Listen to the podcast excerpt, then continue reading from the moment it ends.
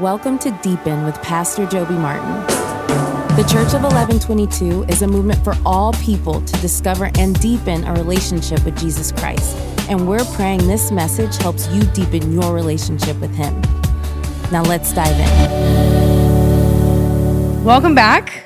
We are in week four of If the Tomb is Empty.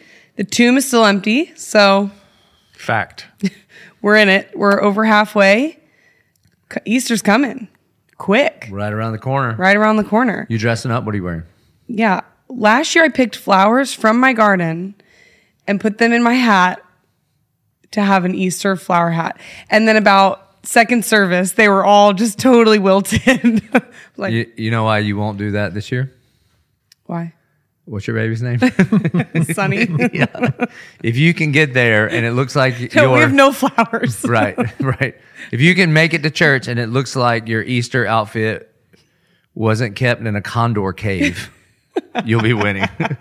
If I can get to Easter service, Bro, this is how I knew I wasn't cool anymore. I don't I don't know I don't know if I was still your youth pastor when we had JP. I can't remember when you came along or whatever. I don't know. And he came along and all that. But for a little while, so you can't be cool past 22. That's just the rule. But you think you are until you're like 26, especially if you work with teenagers.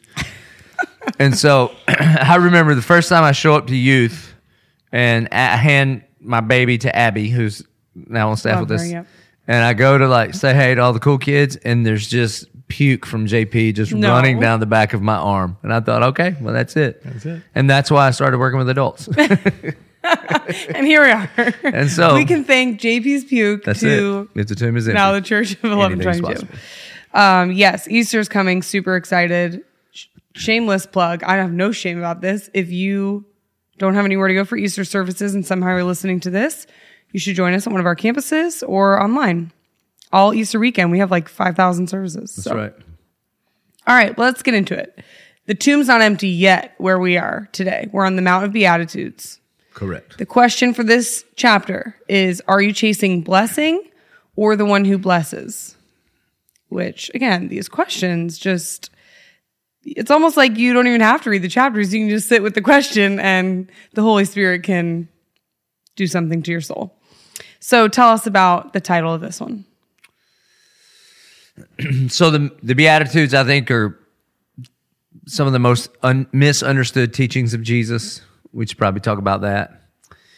They, in our English translation, most of them say they all start with "Blessed are, blessed are, blessed are," and we are a bless blessing craving society. We are. We all want to be blessed, regardless of what you believe. If you say "be blessed," then people feel like that is a positive thing.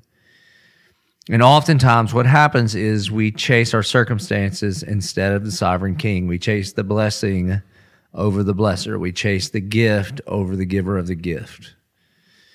And so, some translations translate that word that we translate blessing as happy. And some hmm. translations will say, happy are the poor in spirit and happy. The word is makarios.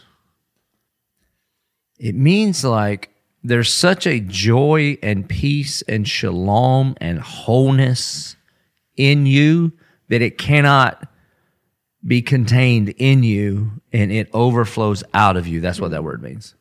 So I don't know exactly how you would translate that, mm. but that's the word. That's far different than bless me. Mm-hmm. Like some Or sort of hashtag blessed. Right. Or some, some kind of like situational positivity in your life. And bro, I'm pro it. I mean, given happy or sad, take happy, right? right. given sunshine or rain, you know, depending on the circumstances, take sunshine. It's better. well, what Jesus is talking about at the beginning of the Sermon on Mount on the Mount is a different thing. Hmm. This is a condition in relationship with God that you are at one right standing with him at peace to the point where you are overflowing with his goodness. And so we translate that blessed. So the Mount of Beatitudes, I have heard you talk about this. I think on a podcast you were on. Um, you've been there, and this is one of been the. there. I know. Oh, you've been together For sure. I would like to make a note that I was not there, although I'd love to go there again. um, I'd be a way better podcast host if I could speak to this from. I tell you what, next time we go to Israel, you're my guest. Seriously. okay, everybody hear that? That just That's happened. listening. That this just just happened. happened. Bam. Ri- Write in Mic stone, drop. whoever's listening, and we're going. Be blessed.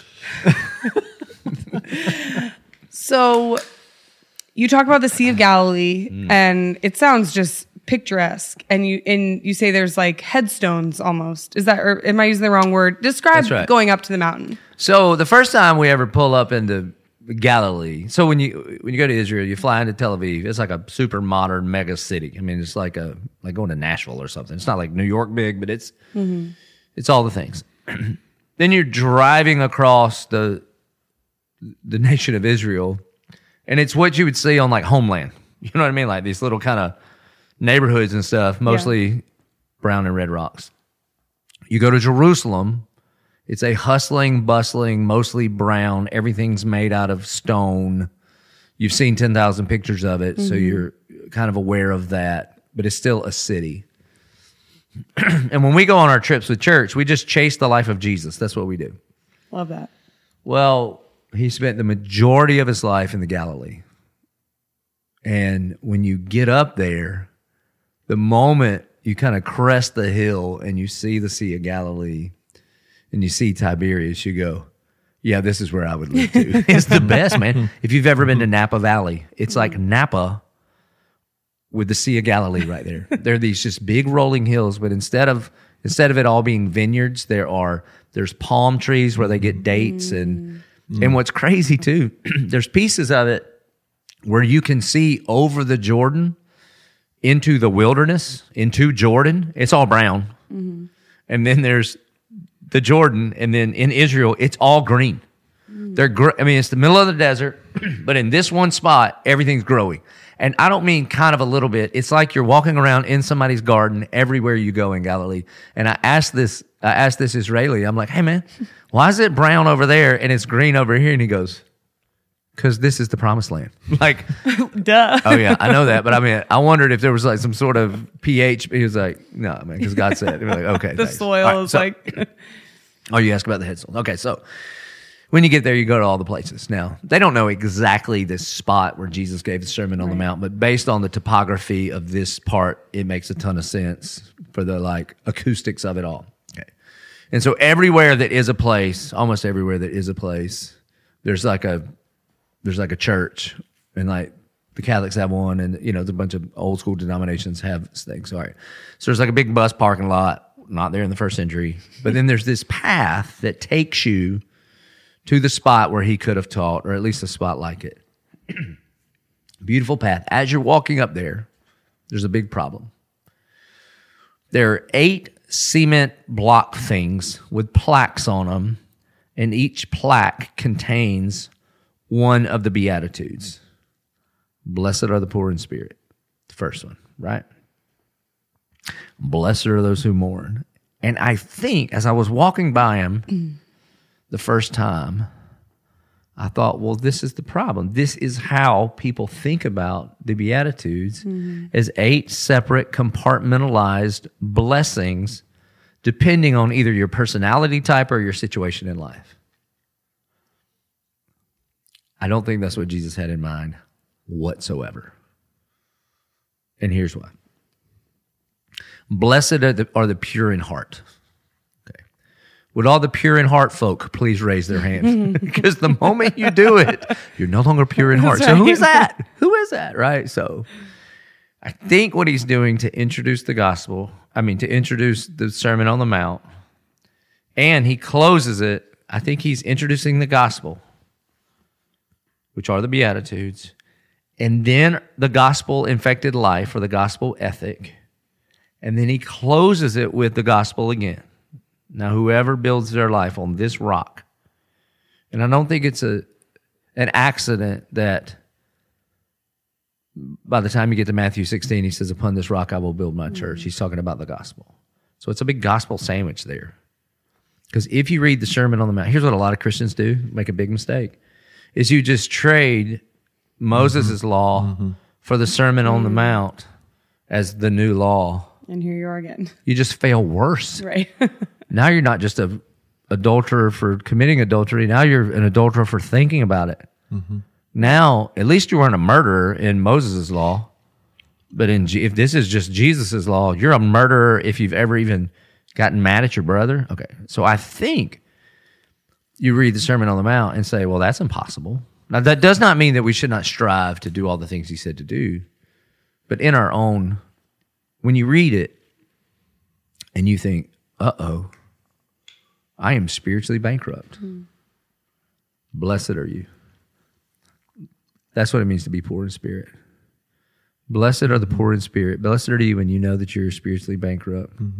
The kingdom of God is at hand. The kingdom of God will be yours. Here, what he means is the kingdom of God, you being adopted into the family of God, is now within grasp, within arm's length. It's the beginning of the gospel. So good. So I just thought about this in this moment. This is the first mountain. So this is where we transition to now the Jesus mountains, if Right. you will. They're all Jesus mountains, but you know what I mean. Because we had the Old Testament ones, weeks one through three, chapters one through three, and now we're kind of taking the turn. And we've done a series on the ser- the whole Sermon on the Mount, and it, we called that series "Best Sermon Ever." Correct. Why is this the best sermon ever?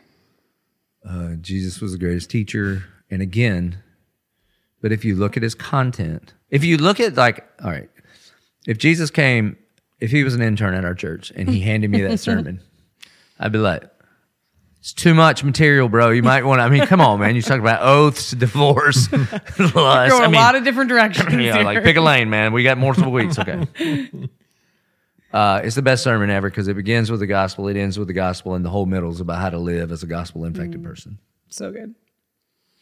So, how is there freedom in the Beatitudes? We talked a couple weeks ago about with the Ten Commandments and the law, how there's actually a lot of freedom in the law. So, where is the freedom in the Beatitudes? Charles, what do you think?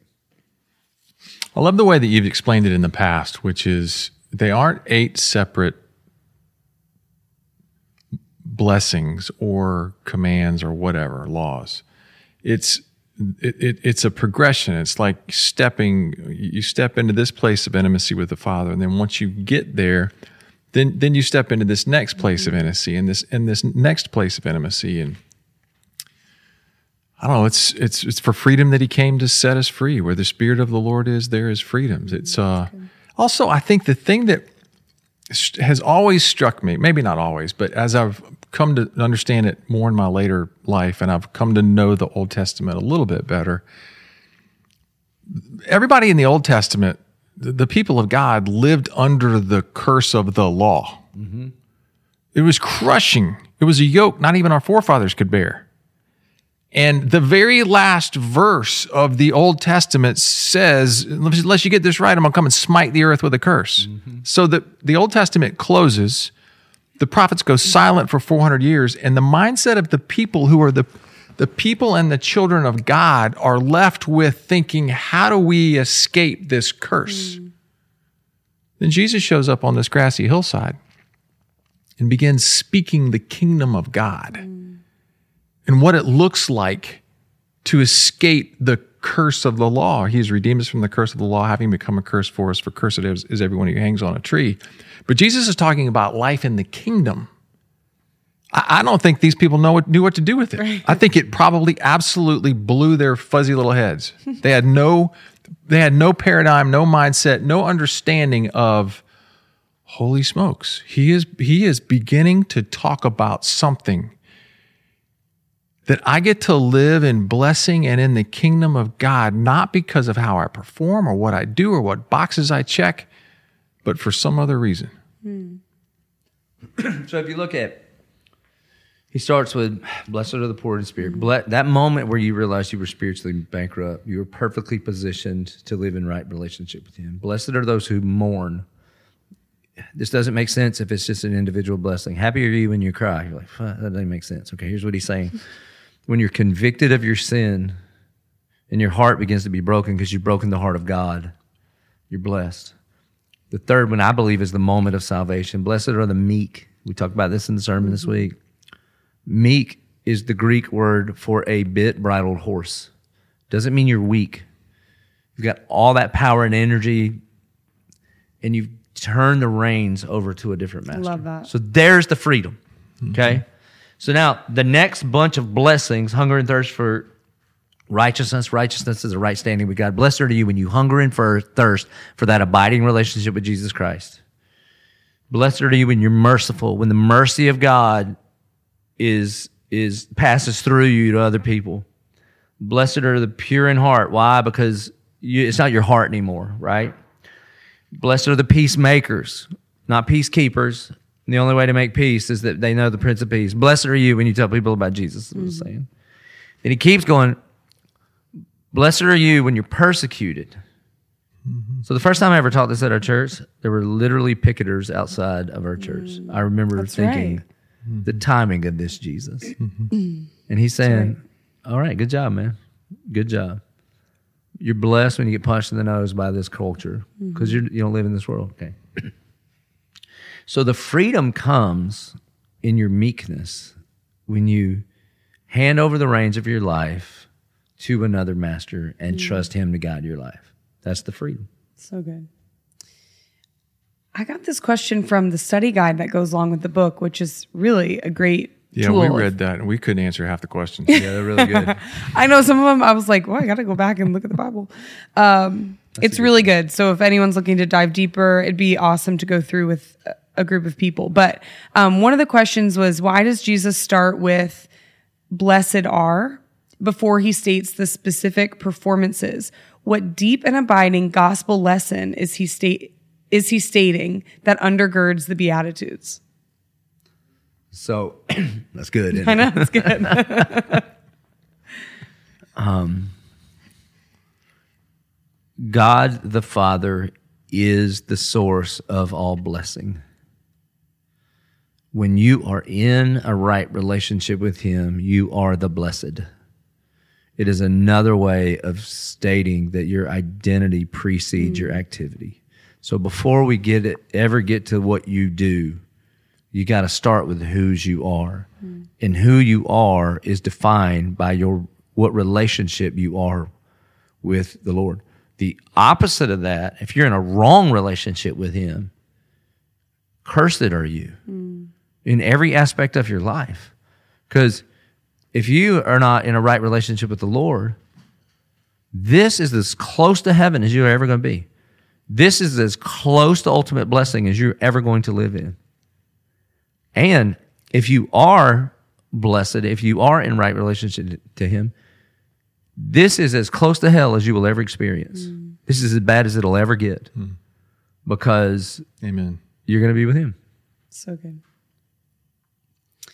When you talk about blessed is the man who is poor in spirit, uh, you mentioned Isaiah having that realization. So let what is that realization?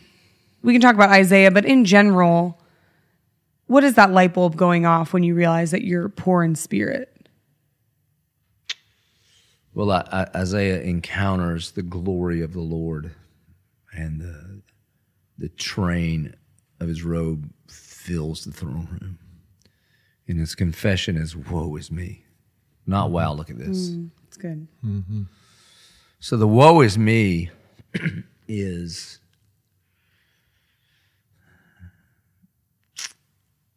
and when I think that God, his son, not sparing, sent him to die. And then the hymn writer, in my opinion, has this like parenthetical thought. Hold on. I scarce can take it in. Mm-hmm.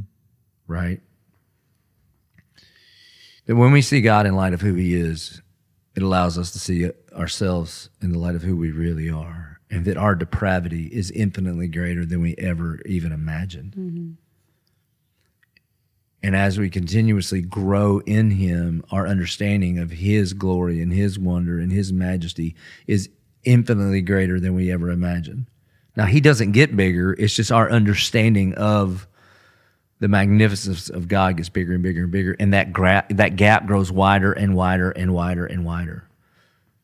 Like I am much more aware of what a wretched man I am today than when I was 17 mm-hmm. and got saved, you know, and I have a much greater view of who the holiness of God and the gap between those two things continuously gets bigger. And the only thing that fills that gap is the good news of the gospel of Jesus Christ.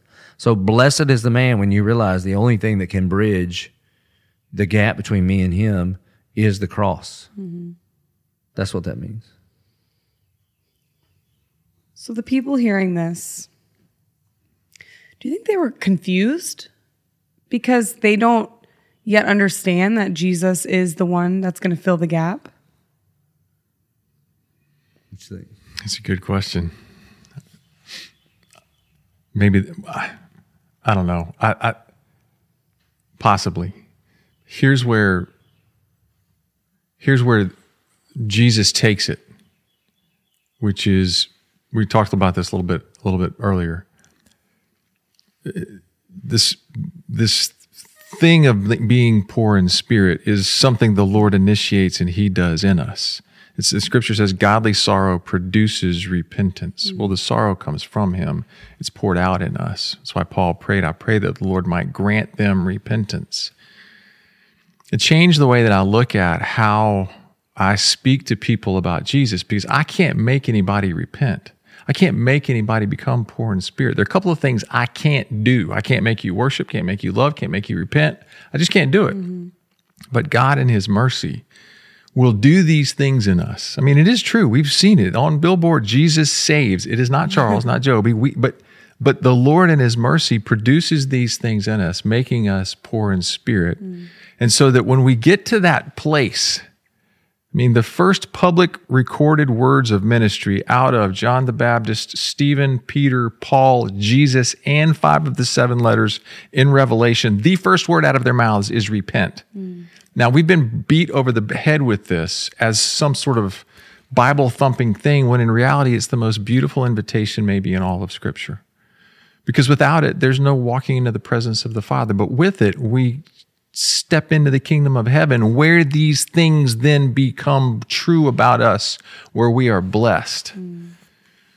I don't know if they were confused or not. I think he probably explained it a little bit more as he went along. but I think it's the beginning of, for this people, it stirred in them a hope. Uh, and we, we experience it today. Mm-hmm. When we, at our worst, while we were still sinners, Christ died for us, we began experiencing the hope of maybe I'm not too far gone. Maybe I'm not beyond rescue. Maybe, and it, that stirs in us. So I think what Jesus does here is he begins stirring in them mm-hmm. This this thing in them where they are crying, begin crying out for and crying out for that condition of heart. And I think they begin seeing him as I think he might be the Son of God. Hmm. Yeah, that's why I think. So repentance at, at its most basic definition would be to change direction. I had my face towards the world, my back towards God. Now I'm going to flip that around, back towards the world, face towards God.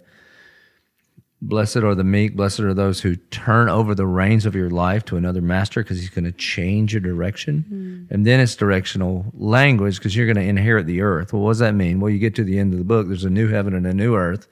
And by the way, we don't all live in heaven forever. Heaven's a waiting room for the new heaven and the new earth, where and we will rule and reign in the new heaven and the new earth, and it will be yours. Hmm. J.R. Vassar has given us a new definition of repent. Friend of Eleven22 preached saturated one time. And he says something like, Repentance is my refusal to be at peace with that sin in my life. So good. That's a that's so there's this so they live in a kingdom. We finished the series called Upside Down Kingdom, right? They lived in a kingdom that said, you know, blessed are the jolly, happy are those that are happy, happy are those who are strong. He's he's painting a picture of you've been created and called into so much more. Mm. You know, there's this old quote. I'll mess this up too. I can't remember who said it. Some famous dead person. If you want somebody to build you a wonderful ship, don't teach them how to build a, a ship, but cast a vision that they would long for a life at sea. Hmm. Those are two different things. Hmm. Right. This is what Jesus is doing. This is what he's doing. He's like, life is, there's a blessed life that looks different than the one that you live in. Oftentimes, when we share our faith in the 21st century, I think we, I think John Calvin started in the wrong place. He started with total depravity. I think you have to start that there's a creator that created image bearers to live in a mm-hmm. perfect right relationship with him. That's what's first and foremost deep in the soul of every man and woman. That's the longing. That's the longing. There's blessing. You know, I talk to people on airplanes about the Bible and Jesus all the time. I just have a thing I do. If you've ever you've traveled with me, I sit down. I always have work to do.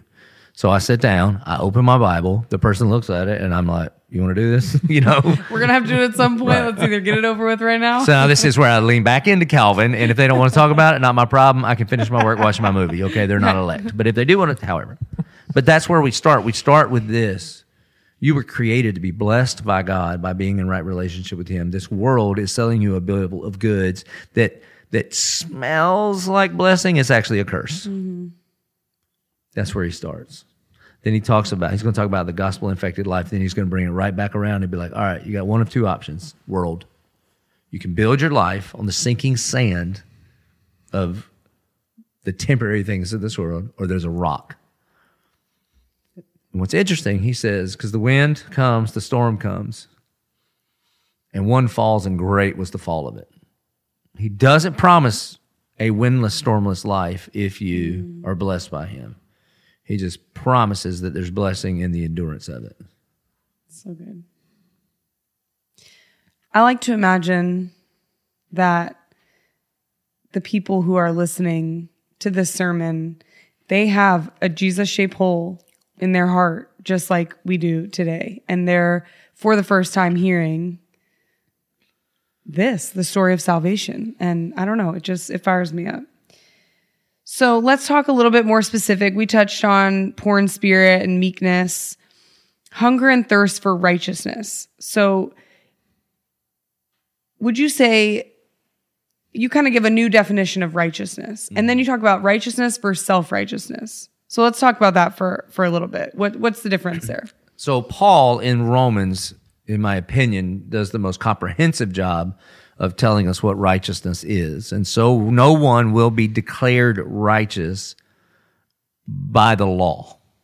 So righteousness does not mean right activity in the New Testament.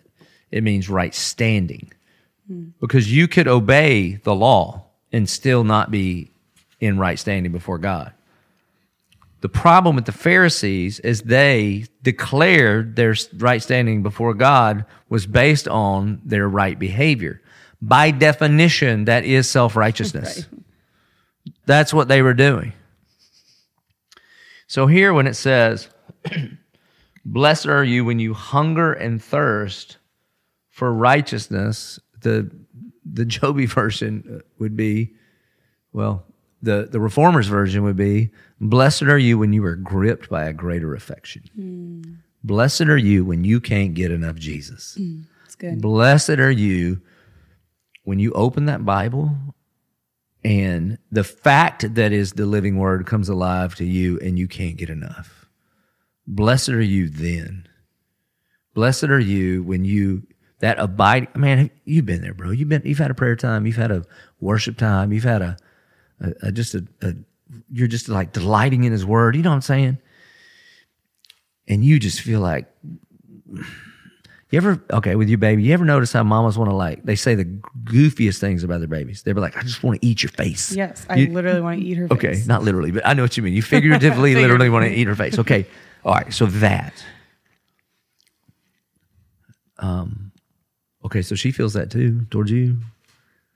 So blessed are you when you feel like that in your right standing with your heavenly Father. Here's what I think it's hearkening back to. I think it's, I think it's hearkening back to Adam. Hmm. That God nostril to nostril breathes the breath of life into Adam. He opens his eyes, and his heavenly Father's like, "I just want to eat your face," and that's been I love that. imprinted in the hearts of every human being. Man, I, I watched. I love. I, I've talked about this before. You can go on YouTube and watch this thing. My life with the turkey is that what it's called? bro. This Auburn grad, it's it's it's unbelievable. So he studies turkeys his whole life, and he gets these little batch of turkeys, like wild turkeys, and he he's there when they hatch, and when they pop out of the shell, he's like he's down there in the little incubator, and he's going. Making little turkey noises. He's so good too. I wish I could take him hunting. And that's they're the first face he's bro, until they are mature and rebel and run away from him, they follow him around in the woods and he can like like make turkey noises and they just so what they call that is imprinting. That when a baby bird sees the face of his mother, the face and noise are imprinted onto them mm. and they know that's their mama. I think that's what happened to Adam. I think that was passed down to all of us. Blessed are those who hunger and thirst for that face to face relationship with their heavenly Father, like Adam had. And then notice what it notice the the promise, for they will be satisfied. Hmm. Hmm. What does that mean? Rest for your soul. This is what I was created for. I don't need anything else. That moment, this is knowing your audience. That moment when your baby gets you and just puts her head on your shoulder and just goes, because you know, other people hold her and she's like, no, this ain't it. Mm-hmm. And then she sees you and she's doing this. That's it, man. That's what we were created for. So good. Especially in a world where we, it seems like we are constantly chasing fulfillment and we look for it in so many places. And God saying, no, just rest, just take a breath. And so this is kind of gross and also really beautiful too. Okay. So you breastfeed your child, right? Mm-hmm. Okay. So you, I know man has created things, but leave that out. All right. She has to have you for life. Even though if you gave her a Coca Cola, maybe it would be sweeter to her taste right now. And mm. she'd be like, no, this is better. It would kill her. She literally could not survive without you. She was created to be wholly dependent on you. We were created to be wholly dependent on God. And if we look to be satisfied, not just like feel good, but like our our nutritional requirements to be satisfied mm. outside of the way God has created that, then we will die. Mm-hmm. We were created to be satisfied by a right relationship with Him. That's why nothing else on this planet can satisfy. No more baby analogies because it's going to be all stirred up. another, I need another baby. it works so good though. Um, yeah, I love this. I love this quote. If your identity is in Jesus, your activity will change. You cannot be a fruitless Christian and be connected to the vine. So, can we talk about being connected to the vine for a bit? We're Both you, looking at me again. hmm. Well, if you're not, you're not going to produce much fruit. I don't know. I guess uh, who do you spend time with? Like, I, it, who satisfies you? Where do you? Just like we can go back to the whole baby thing. Nope. New analogy. I don't know. I think that producing fruit comes out of yes, being connected to the vine. One of the cool things I saw when we were in Sonoma, when you look at vines, most of the vines today producing wine, this is crazy. This blew me away. Most of the vines today producing wine in this country and many in Europe use a rootstock that is not its own. So, literally, the vines that are producing the best wines in the world are grafted into mm. a rootstock that is resistant to all kind of mites and disease and all kind of other stuff. And they discovered that somewhere in mid 1800s or something, a type of disease was spreading across the planet, killed about 90%. I could have my numbers wrong, forgive me, but it's a huge portion of vines around the world. And yet they found in the Mississippi Delta there was a rootstock that was resistant to all of this. So all of the wine growers around the world are sending to, requests to Mississippi or somewhere in the Delta, please send us this rootstock. So day, today, when you go to Europe, you look there, you find Mississippi Delta rootstock. But it's a beautiful picture when you go to the vines right now in Napa, Sonoma, and you pull away the dirt. You'll see a rootstock. It's pretty big and fat, fat and thick, and then this this this root growing out of it, this vine growing out of it. Which you know, just I'm so thankful that God saw fit to graft us in, graft me mm, in, and it's Good. Makes me think. Does anything good come from Mississippi? I was literally about to say that Charles just redeemed Yeah. the to everybody that's going to Mississippi from last State, I just want to let you know I'm kind of great with baseball you. There's some great stuff coming out of Mississippi and the great deer hunting there. there it is. and wine. But who'd have think all those pooty poos in Napa and France getting all their good wine from Mississippi? There are oh, some. Thought you only got strawberry wine from Mississippi. there's what's true. There's some root stocks that are like resistant to it, Yeah, I but hear you. the majority brilliant. of them are not, and they are literally using roots That is wild. that is that from is us. and a further picture of the gospel. The grapevines, just the the analogy is just endless for our relationship with the Lord. So think about the, the word you even use is, is produce. So there's a there's a big difference between manufacturing and produce. So like when you go buy, buy fruits and vegetables at the grocery store, that's called the produce section. right. And it was produced, not manufactured. You cannot manufacture a vegetable. I'm There's sure not you a ma- somewhere now. There's not a machine that builds it. There's not a right. It is. There's a process.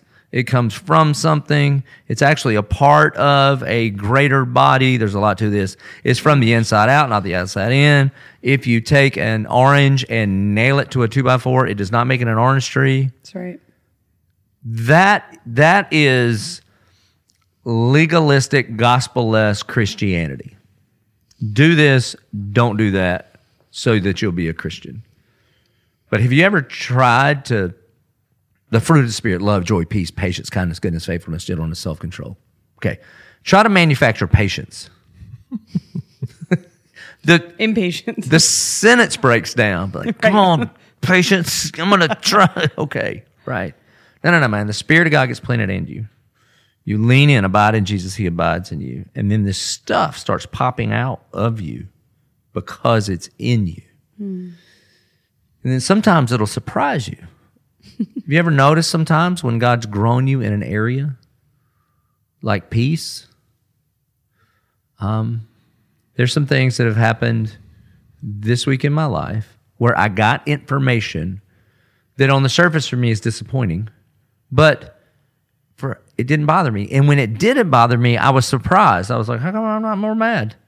And, Bothered me. and there's a, there's a little bit that you're like, oh, he's doing it. Yes. Like I'm being sanctified in an area. yeah. And I don't know that I was doing anything specifically to pursue peace. It was just more like I'm in a really good. sweet season with the Lord right now, and He's producing these things. It's really good. Uh, one more thing on on on the produce of the vine. Christy and I were in Sonoma. I'll go back to that.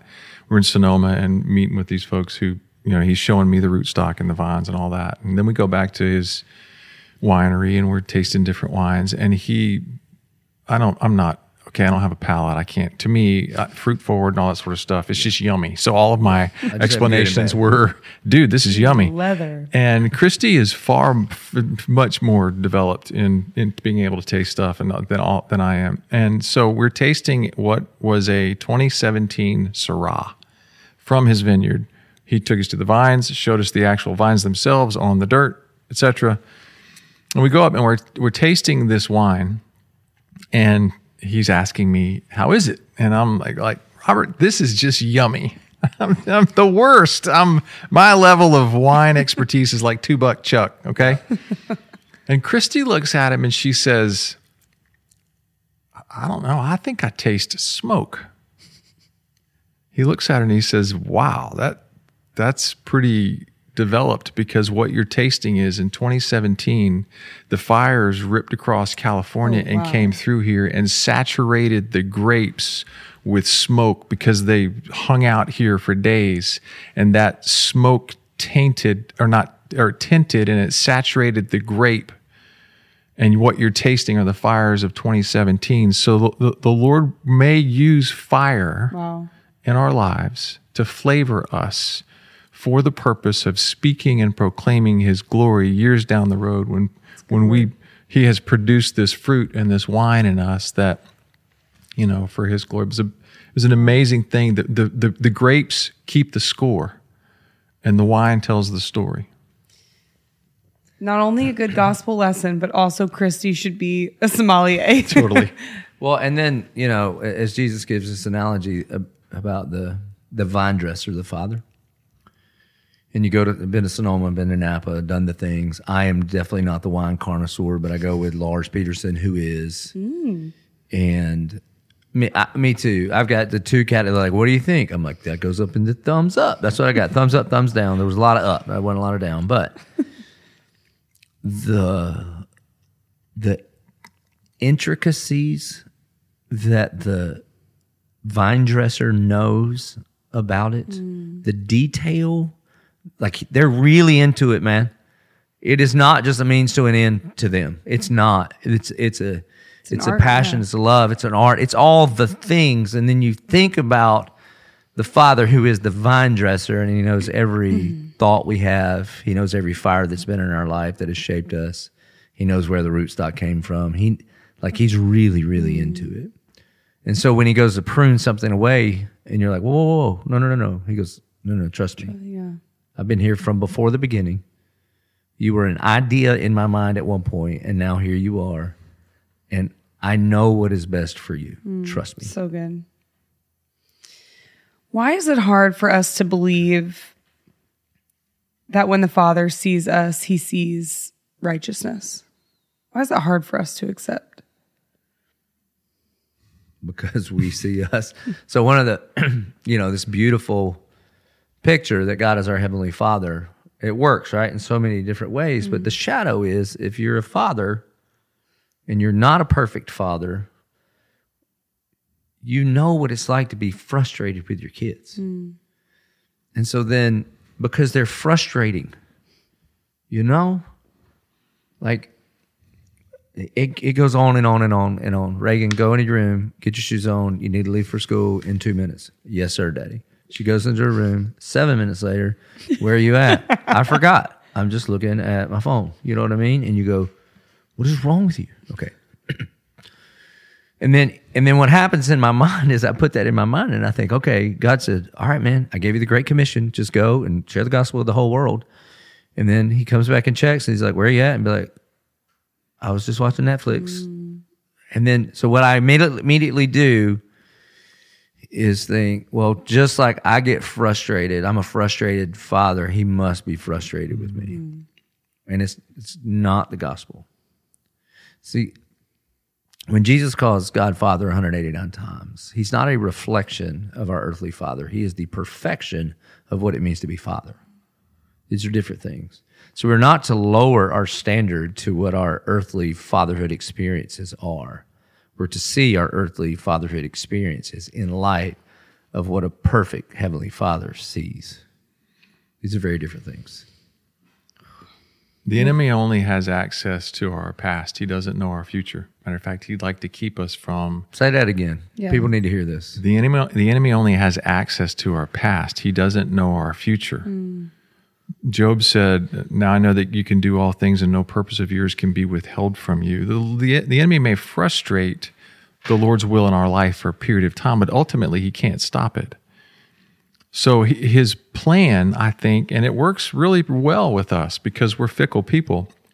He replays the video in our mind by showing us our rear view mirror all the time. Mm-hmm. He wants to close out our view through the windshield in front of us and just cause us to focus on, you know, this thing that this identity that he gives us. When and, but the Father, that's not the Father's will toward us. When when when, I was working on trying to understand this idea of God as Abba and Father and the Lord took me to a memory where we, Christy and I have three boys. They're now 24, 22, and 19. But when they were younger, going, sorry, going back to the whole breastfeeding thing, Christy would be up in the middle of the night trying to breastfeed, and it didn't, it didn't always work. Like, you know, welcome to earth. It just Yeah, doesn't always. hard. So she would come in and exasperated, and she looked, you know, kind of like half like Medusa with her hair going in 14 different directions. And she would hand me this screaming, crying, pee, peeing, pooping, sweating, vomiting kid and say, Here, you do something with him. so I would get up out of bed and take this beautiful little, you know, sweet child who's really screaming. And I'd go out in the den and close the door and try and let Christy go back to sleep. And I would strip all the clothes off, change their diaper. And I'd get on the sofa. And I know you've done this, but, and you did it, but I would take them and I would kind of corral them in my chest. I would pull my shirt off, pull their shirt off. And so I'm, I'm laying on the sofa with my son's chest pressed to mine, and they would invariably pull their knees up. So they're kind of doing that little fetal thing, laying on top of me, and they would kind of do this. And then sooner or later, they would sort of tuck their nose into the nape. You know what I'm talking about? Mm-hmm. Tuck their nose into the nape of my neck. And when they could smell me, they would often go to sleep. And Christy would walk out in the morning, and we'd be sitting there sleeping, and she's like, I don't, how do you do that? When I was really working on trying to understand this idea behind Father and Abba, when you sort of unpack the definitions of that word Abba, one of them is, I long for your scent. Mm. Our enemy wants to keep us focused on our past history, on our shame, on our sins, on our whatever. And all the Father wants to do is bring us up close enough to where we know, where we know what He smells like. Mm. Big difference. So beautiful. Jumping down a few of the blessed ours, we get peacemaker. Mm-hmm. And you you said briefly peacemaker equates to sharing your faith. Can you talk a little bit more about that and especially this feels like a hot topic in our world today and the difference between peacekeeper and peacemaker because there's an important difference here. Yeah, Americans we we define peace as a lack of conflict or a lack of war. Jesus, who was a Jewish rabbi who would, speaking of Hebrew, the word would be shalom. And it does not just mean a lack of physical violence or a lack of war. It means like a completeness or a wholeness or an at oneness with God.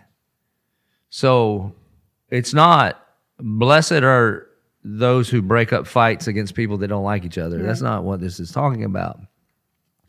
Blessed are the ones who make a wholeness or a completeness or a oneness with God happen.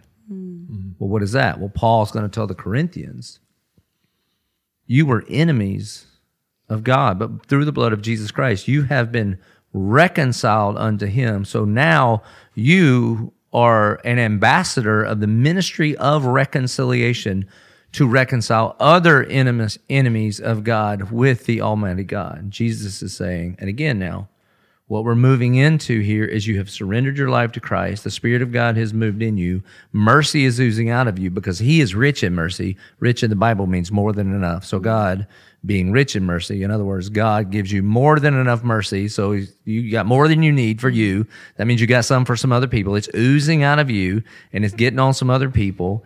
And now you are blessed when you help, when you, as an ambassador of Christ, help make peace by sharing the gospel with people that are far from God so that they could be made right with God. And when you do that, you shall be called sons of God. So, mm.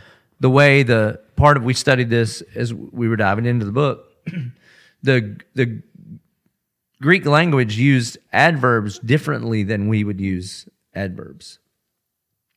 And so to say somebody was a son of something was their version of an adverb. So basically what he's saying is blessed are you when you share the gospel with people and they come to a saving knowledge of jesus christ and are made at peace with him. When you do that you're godly. Mm. it's like when the sons of thunder they're called the sons of thunder. They're not called thunderly. This means like they were loud and obnoxious and that kind of thing. Well in order to be godly well what did god do? He sent his son on a rescue mission to seek and save us. So you want to be like him? Cool. Be a part of the rescue team and get on mission to help people be made at peace with the Prince of Peace himself. So good. Anything you want to add to Peacemaker?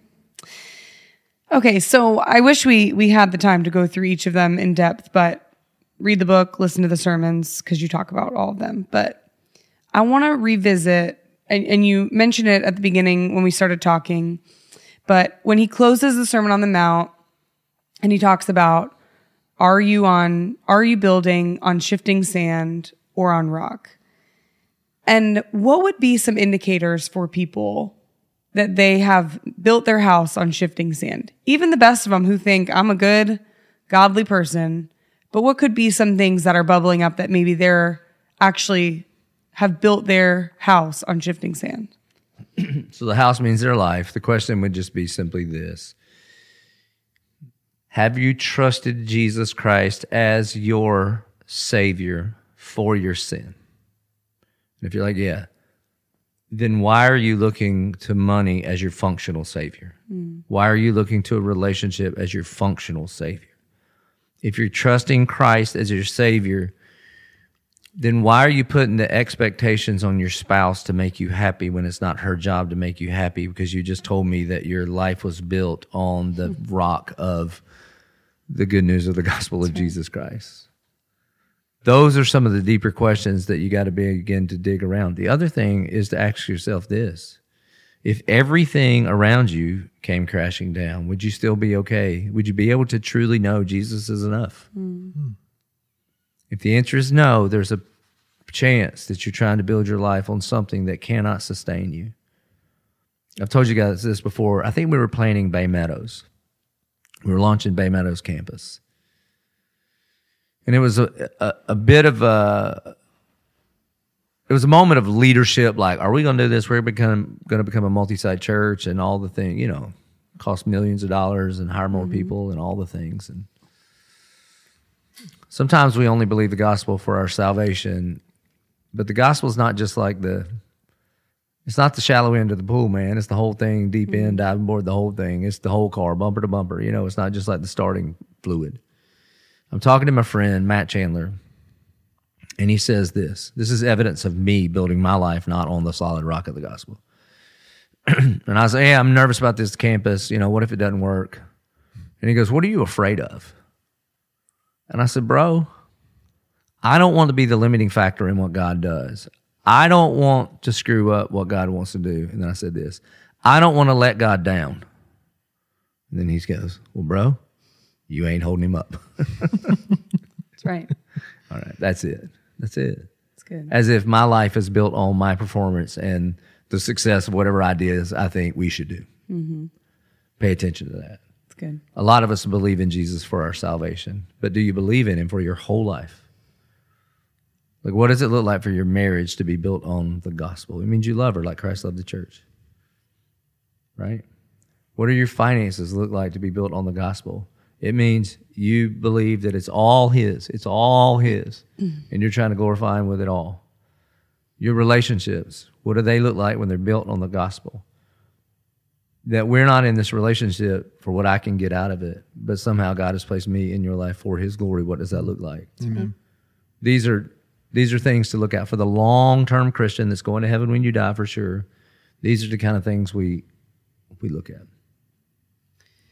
You write about Acts eleven twenty four, which you have it tattooed on your arm. And he was a good man, full of the Holy Spirit and of faith, and a great number of people were brought to the Lord. Mm-hmm. And you unpack this in the book really beautifully, and we won't touch on all of it, but you cover a couple really foundational pieces that have happened in your life that have really led to this moment and are part of the foundation of the ministry of the Church of Eleven22, Mackenzie Wilson being one of them, which that was when I was a student. I was a senior when she was a freshman. Um, and I was at her funeral that you preached. And what was it? Over 100 people were saved. I mean, it was crazy. Um, and then you talk about compassion and prosy. So I don't know. Will you just give us, again, I know you talk about in the book, but just talk to us a little bit about how those are building blocks of that rock foundation, especially when it comes to the Church of Eleven22. Yeah, when you get run over by the grace train, everything should look different in your life. And so some of those stories are just how God met me once again. Um, those two in particular is he met us, especially in those families, in the deepest, darkest valleys they'd ever been in in their life. I mean, I got a little girl. If I have to walk through what Blake walked through, man, oof. And yet, I had lunch with him the other day. And he would say, Blake would say, This is not the script I would have written for my life. I would have loved to rewrite it. However, here's what I know that God is in control. Heaven is not just a theological concept for me, it is a destination I cannot wait to get to. Hmm. And from this day forward, I will try to glorify Him in my life. That's what he, that's what her mama, Steph, says. When I met Prosy, you want to talk about walking through the valley of the shadow of death, man. She's smartest kid in her high school, trying to get go to college, can't afford it. She's got no parents, double orphan.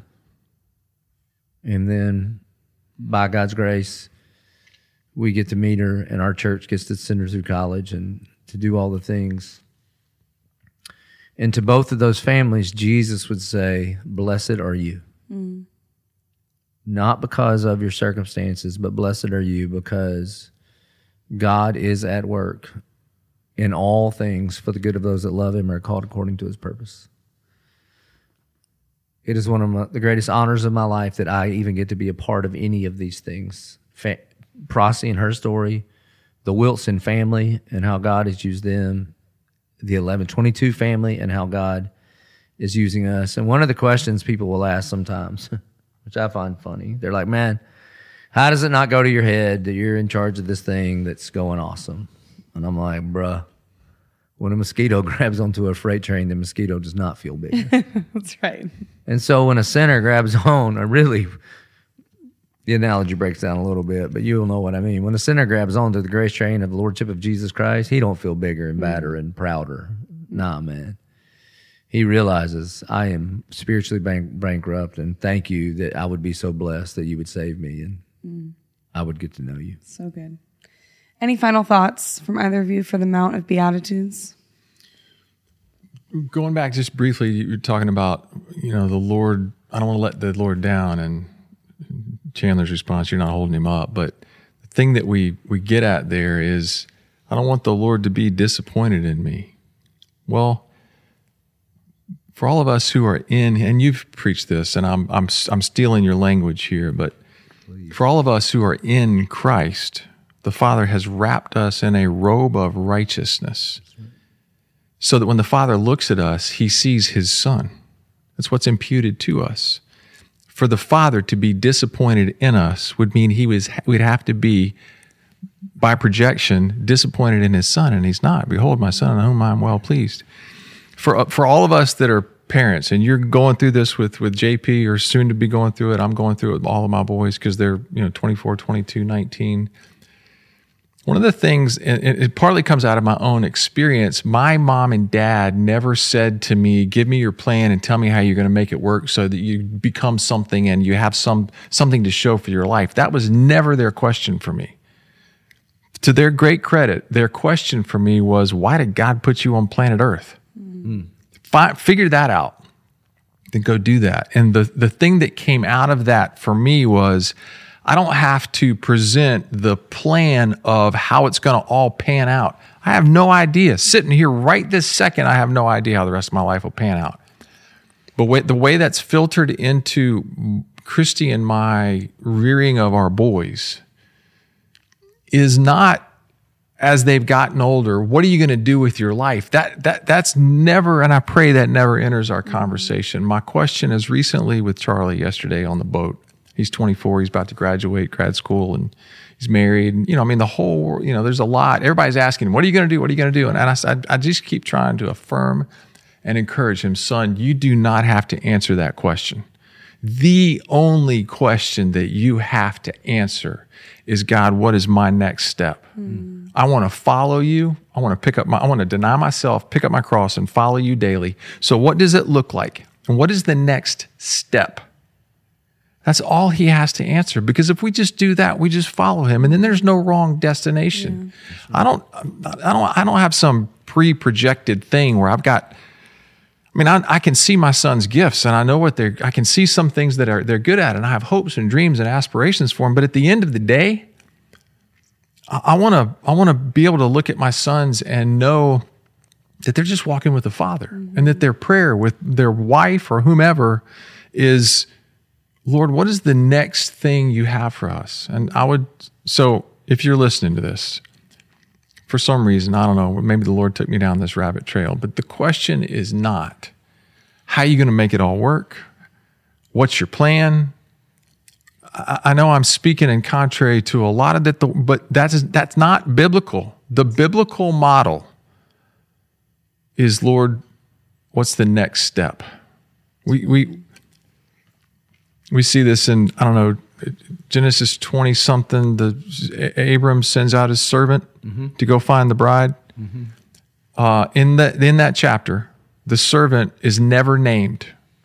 He's referenced over forty times, but his prayer is, "Lord, would you please prosper my journey?" We've bastardized that and made it seem like prosper is cash money prizes.